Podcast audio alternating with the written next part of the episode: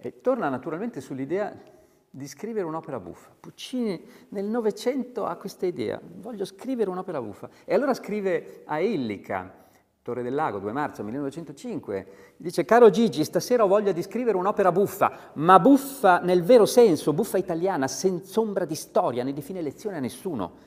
L'hai un'idea? Lo so che è più difficile far ridere che piangere. Cerchiamo nel riso, lasciando l'aglio, e si vince. E intanto si capisce che lui leggeva davvero di tutto, insomma.